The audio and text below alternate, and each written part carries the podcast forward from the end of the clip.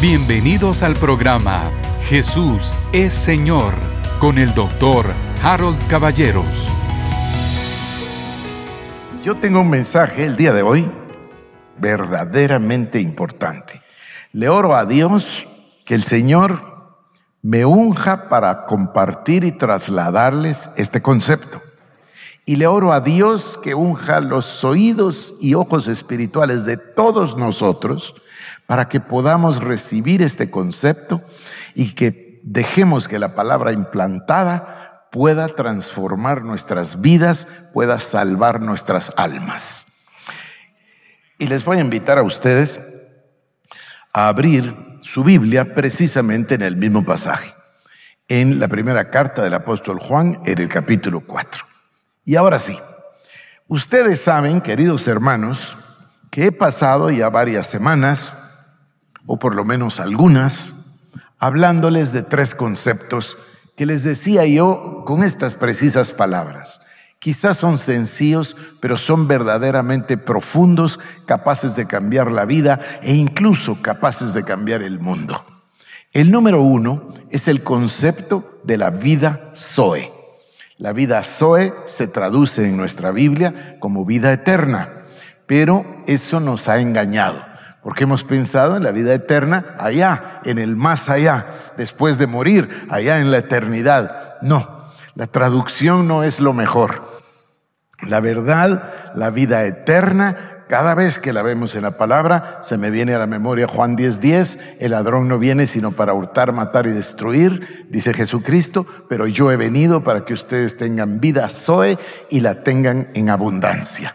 Me hice el propósito de cada vez que encuentro la palabra Zoe en la palabra, en la Biblia, decírselos de esa manera para ir enfatizando. Es necesario desaprender el concepto de vida eterna como el más allá y aprender que la vida Zoe es la vida de Dios. Entonces, hemos estado haciendo énfasis en ese sentido y voy a continuar. Dios Todopoderoso le dio esa vida Zoe originalmente a Adán. Capítulo 2, versículo 7, libro de Génesis. Hagamos al hombre a nuestra imagen y a nuestra semejanza. Recuerdan ustedes. Luego tomó un poco de polvo de la tierra, barro, e hizo un hombre. Y aquí viene el punto. Y sopló aliento de vida en ese hombre. El aliento de vida es, por supuesto, ahora ya no es Zoe porque estamos en el hebreo, en el, en el Antiguo Testamento. Pero esa vida de quién era? La vida de Dios. El aliento de la vida de Dios le dio a Adán y dice la palabra, y vino Adán a ser un alma viviente. O sea, la vida le vino a ese polvo, a ese barro, por el soplo del aliento de la vida de Dios. Esa vida de Dios le vino originalmente a Adán. No voy a, a, elaborar, pero en el capítulo número 3 ustedes saben acerca del pecado y entonces el hombre, yo ya he explicado mucho esto, el hombre le rindió su lealtad a la serpiente, a Satanás. Hay varias versiones, ya las he compartido con ustedes. Una la que habla de traición, la otra la que habla de la codicia para alcanzar sabiduría de parte de Eva. La otra quizás es la más clara, que dice, lo único que Adán y Eva no tenían era ser como dioses. Y esa fue la tentación. No, no moriréis, le dijo la serpiente, sino seréis como dioses conociendo el bien y el mal. Ellos ya conocían el bien, conocían a Dios, vivían en un lugar perfecto, pero ansiaron conocer el mal. Allí lo que sucedió, yo sé que esto va a ser fuerte, pero lo voy a decir, ahí lo que sucedió es que se fueron de debajo del dominio de Dios a colocar debajo del dominio de Satanás y adquirieron la muerte. Romanos capítulo 5, versículo número 12, el pecado entró en uno y la muerte, y la muerte pasó a todos. Esa muerte es la naturaleza pecaminosa pero, perdonen el juego de palabras, es la vida satánica, la naturaleza satánica. Ellos cambiaron la vida de Dios por la vida satánica. Y a partir de todos, de ese momento, todos nosotros vivimos en pecado y todos adquirimos esa naturaleza. Si quieren la llamamos naturaleza pecaminosa, naturaleza adánica, eh, hombre viejo, eh, ¿qué más se le llama? Todos esos nombres, ¿no? La carne, etcétera. Y la adquirimos. Cristo Jesús vino a realizar el intercambio divino. El que no conoció pecado fue hecho pecado para que nosotros fuésemos hechos la justicia de Dios en él, segunda de Corintios 5:21. En ese momento el Señor se lleva esta vida y Pablo lo pone en, otros, en otras palabras. Pablo dice, fuimos crucificados juntamente con Cristo. Le escribe a los colosenses y les dice en el capítulo número 1, 15 y 16, tomó el acta de decretos que no será contraria y la quitó de en medio dejándola clavada en la cruz. El apóstol Pablo dice, y al hombre viejo lo dejó muerto en la cruz del Calvario Fuimos sepultados con Él y fuimos, por el poder inmenso del Espíritu Santo, resucitados juntamente con Cristo y nos llevó y nos sentó en los lugares celestiales. Y ahí estamos. Entonces me pasé ya de la vida. Soy a la posición. La posición la describimos de dos maneras. Estamos en Él y estamos con Él sentados en los lugares celestiales en Cristo Jesús. ¿Y dónde está Cristo Jesús? Sentado a la diestra de la majestad de Dios en los lugares celestiales. Y como que si fuera poco, Efesios 1.3, Él ya nos bendijo con toda bendición espiritual en los lugares celestiales. Pedro lo pone con otras palabras. El apóstol Pedro dice, ya nos fueron dadas todas las cosas que pertenecen a la piedad y dice, y nos dio preciosas y grandísimas promesas para que por medio de ellas llegásemos a ser participantes de la naturaleza divina. Entonces, número uno, vida Zoe, naturaleza de Dios. Número dos, en Cristo, en los lugares celestiales. Y ahora paso al número tres. Este concepto verdaderamente es importante, verdaderamente importante. Primera de Juan capítulo 4, versículo 8. Dice, esto lo han escuchado muchísimas veces. Dice, el que no ama no ha conocido a Dios, pero la frase que viene, todos lo hemos oído, porque Dios es amor, lo hemos oído en el verso 16. Y nosotros hemos conocido y creído el amor que Dios tiene para con nosotros. Y de nuevo la frase, Dios es amor. Eso, eso lo tenemos clarísimo todos los creyentes. Pero yo les tengo a ustedes una inmensa sorpresa el día de hoy. Póngame atención un minuto, mire esto. Los griegos tenían dos palabras. Y esas dos palabras eran las que usaban en su lenguaje corriente, común y corriente, para el amor. Una realmente era más importante que la otra. La menos importante porque no significaba exactamente amor, sino alguna cosa más parecida a la atracción, era la palabra eros. Algunos diccionarios y algunos eruditos le llaman a Eros el amor carnal. En realidad no es amor, sino más bien es un... Eh, ¿Qué palabra guardé yo? Déjenme ver porque pensé y escribí una palabra para ustedes.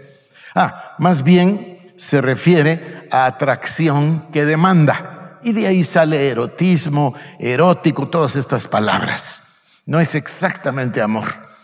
Pero tenían una palabra que significaba amor y era la que se usaba en el lenguaje común y corriente. Es la palabra fileo. Algunos lo escriben con A y otros con O. Yo no sé pronunciar el griego y mucho menos el griego antiguo, pero se los digo como se lee. Fileo es P-H-I-L-E-O. Otros lo ponen P-H-I-L-I-A. Fileo o filía. Es bien fácil de comprender. Este es el amor natural el amor más común. Eh, ¿Cómo le llamamos nosotros? Relaciones filiales.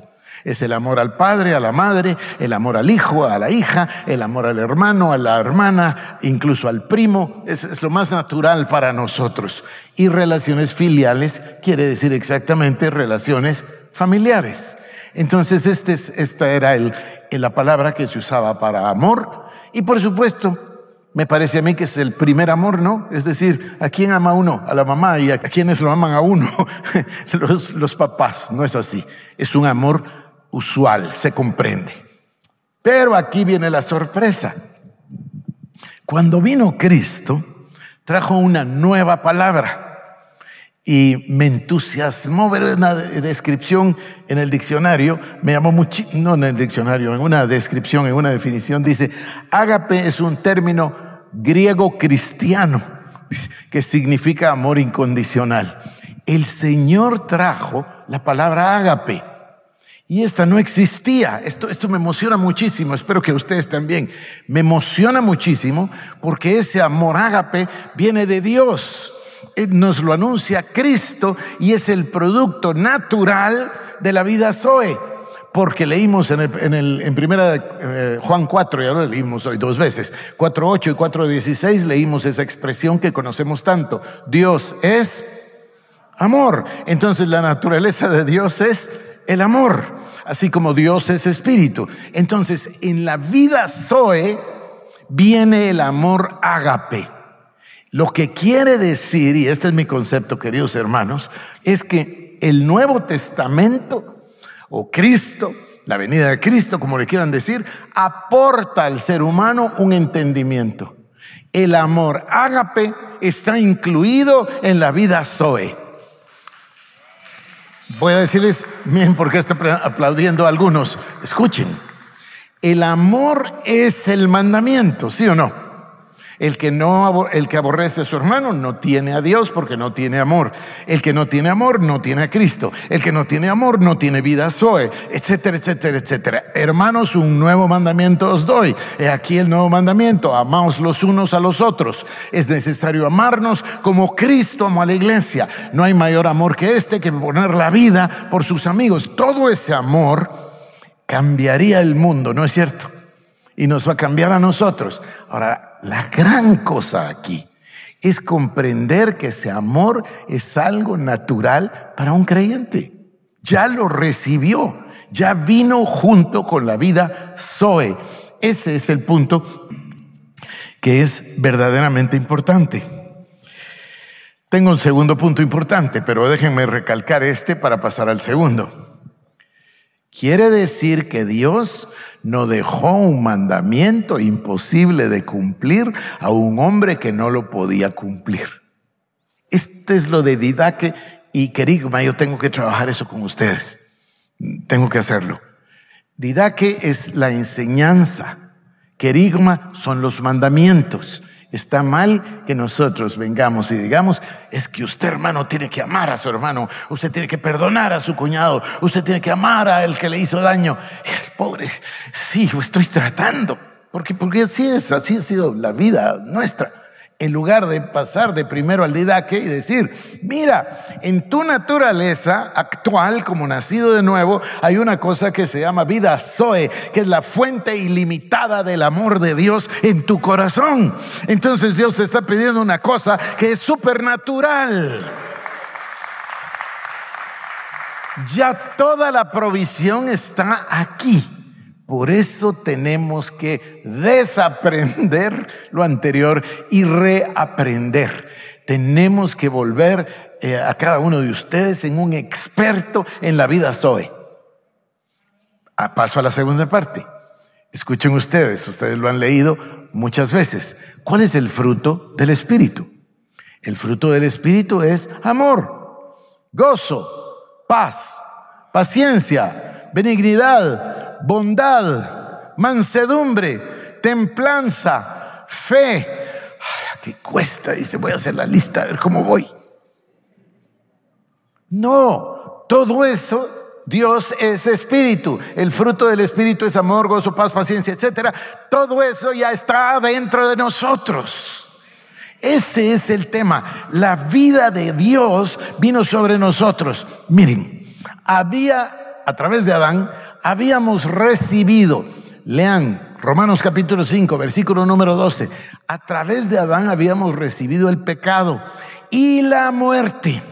Recibimos esa naturaleza pecaminosa, pero esa naturaleza pecaminosa ya no está en nosotros. Cristo la quitó, Cristo la crucificó, Cristo la hizo morir. El hombre viejo está muerto, todas las cosas pasaron, todas son hechas nuevas. Somos una nueva creación, una nueva criatura, una nueva clase de persona. La vida de Dios en el corazón de cada creyente. Ese es el gran intercambio. Dios Todopoderoso tiene un objetivo y un final. ¿Cuál es el final? El amor. Ese es el mandamiento. Ese es el, bueno, no es el final, perdonen, es el principio, porque ese es el plan original de Dios. Dios es amor. Dios quería crear una compañía. Escuchen cómo lo pone Jim Edwards. Dice, Dios era todo en todo. Él vivía en la eternidad Vivía solo con el Padre, con el Hijo y el Espíritu Santo, pero no necesitaban nada más por toda la eternidad. Pero un día tuvo una idea, una idea de hacer algo que fuera fuera de Dios y que tuviese amor y tener compañía y lo iba a llamar la novia y lo iba a llamar la esposa e iba a reinar con él por los siglos de los siglos. Es una historia de amor. Es una historia de amor. Y, esa novia o esa esposa, ¿cómo se llama el día de hoy? La iglesia. Entonces nosotros tenemos que tomar conciencia de que ese plan original de amor de Dios, que por supuesto es la extensión natural de su propia naturaleza, porque Él es amor, ese amor vino a la tierra, se llama Jesucristo, y fue a la cruz y murió por nosotros para salvarnos. ¿Con qué objeto? De arrancar esa naturaleza satánica y de redimirnos, que quiere decir volver a comprar. Y nos compró con el precio de su propia sangre para que obtuviésemos otra vez la vida Zoe de Dios. Y nos dio su vida. Y el que cree en el Hijo de Dios tiene vida Zoe, dice la palabra recibimos esa vida Zoe con todos los elementos que la vida Zoe trae. En un, ejemplo ridículamente tonto, salvando las distancias, un señor se, ah, se casa en una familia, una señora, lo que sea, y se convierte en heredero de una gran fortuna. Entonces ahora es, a lo mejor ya está con un título nobiliario, entonces ahora es el duque o la duquesa con todos estos bienes y con todas esas cosas, no me digan que no las va a ir a gozar.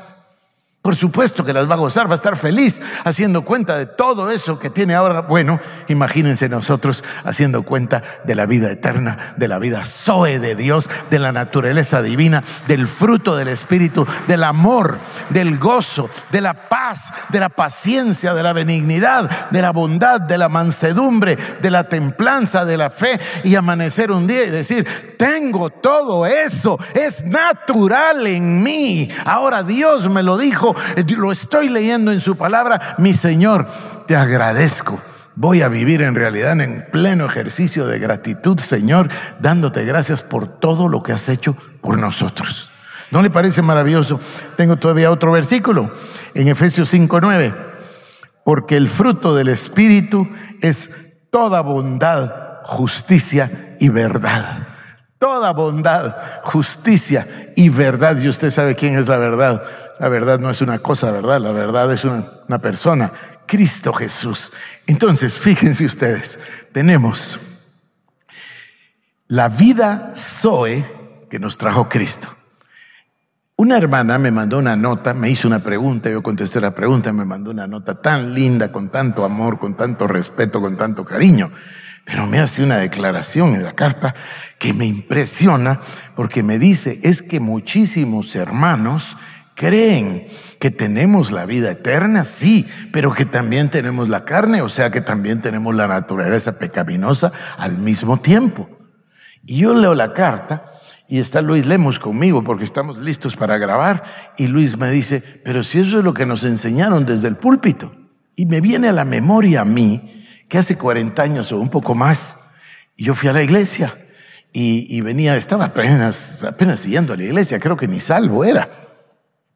Y vino un pastor que era un gran predicador y predicó toda la semana de lunes a viernes y todos fuimos de lunes a viernes al servicio. ¿Y qué predicó? La naturaleza adámica.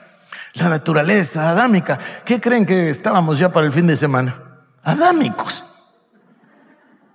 Cuando cumplí 40 años, me invitaron a predicar en una conferencia y los otros dos predicadores eran nada menos que Fuchsia Pickett y Johnson Cornwell. Para mí era un honor sin límites ir a predicar con ellos dos. Y fui. Y por supuesto la hermana, porque era pastora que, que, realizó la conferencia, sabía del cumpleaños y me hicieron un pequeño pastel y en fin, y oraron por mí. Y Johnson Cornwell, que era una eminencia, algo así como Derek Prince, me dijo, mira, cuéntame qué predicas. Entonces yo le contesté lo que yo estaba predicando en ese entonces. Qué bien, me dijo, ¿puedo darte un consejo? Claro, imagínese usted. Por supuesto, le dije yo, mira, cuando yo tenía tu edad cometí un error muy grande. Yo era pastor y predicaba todos los domingos acerca del pecado. ¿Y qué crees que conseguía? Pecadores. se dan cuenta, y con esto termino, de la treta del diablo de meternos a pensar que todavía tenemos naturaleza pecaminosa. Se dan cuenta de la treta del diablo de mantenernos en la ignorancia de la vida Zoe o de lo que estamos hablando de estar en Cristo, o de reinar desde el trono de Dios, de vivir desde el trono de Dios, o esto, el amor que ya está dentro de nosotros como parte de la vida Zoe. Nos ponemos de pie. Que la bendición de Dios Todopoderoso, Padre, Hijo y Espíritu Santo, venga sobre cada uno de vosotros. Hoy oro, mi Dios, una forma, de una forma particular, pidiéndote, Padre, entendimiento espiritual, pidiéndote un espíritu de sabiduría y de revelación en el conocimiento de ti, Padre, de nuestro Señor Jesucristo, del Espíritu Santo y por supuesto, mi Dios, de tu palabra poderosa. Oro, mi Dios, que nuestros corazones se abran a la revelación que viene o proviene exclusivamente de la palabra de Dios. Ábrenos la escritura, mi Dios. Que el Espíritu Santo sea nuestro instructor. Que el Espíritu Santo nos abra el entendimiento, los ojos, los oídos espirituales y que mi Señor Jesucristo se revele delante de nuestros ojos. En el nombre de Jesucristo. Amén. Amén. Amén. Esto fue el programa Jesús es Señor con el doctor Harold Caballeros. Si quieres más información, búscanos en nuestras redes sociales como Iglesia El Shaddai Guatemala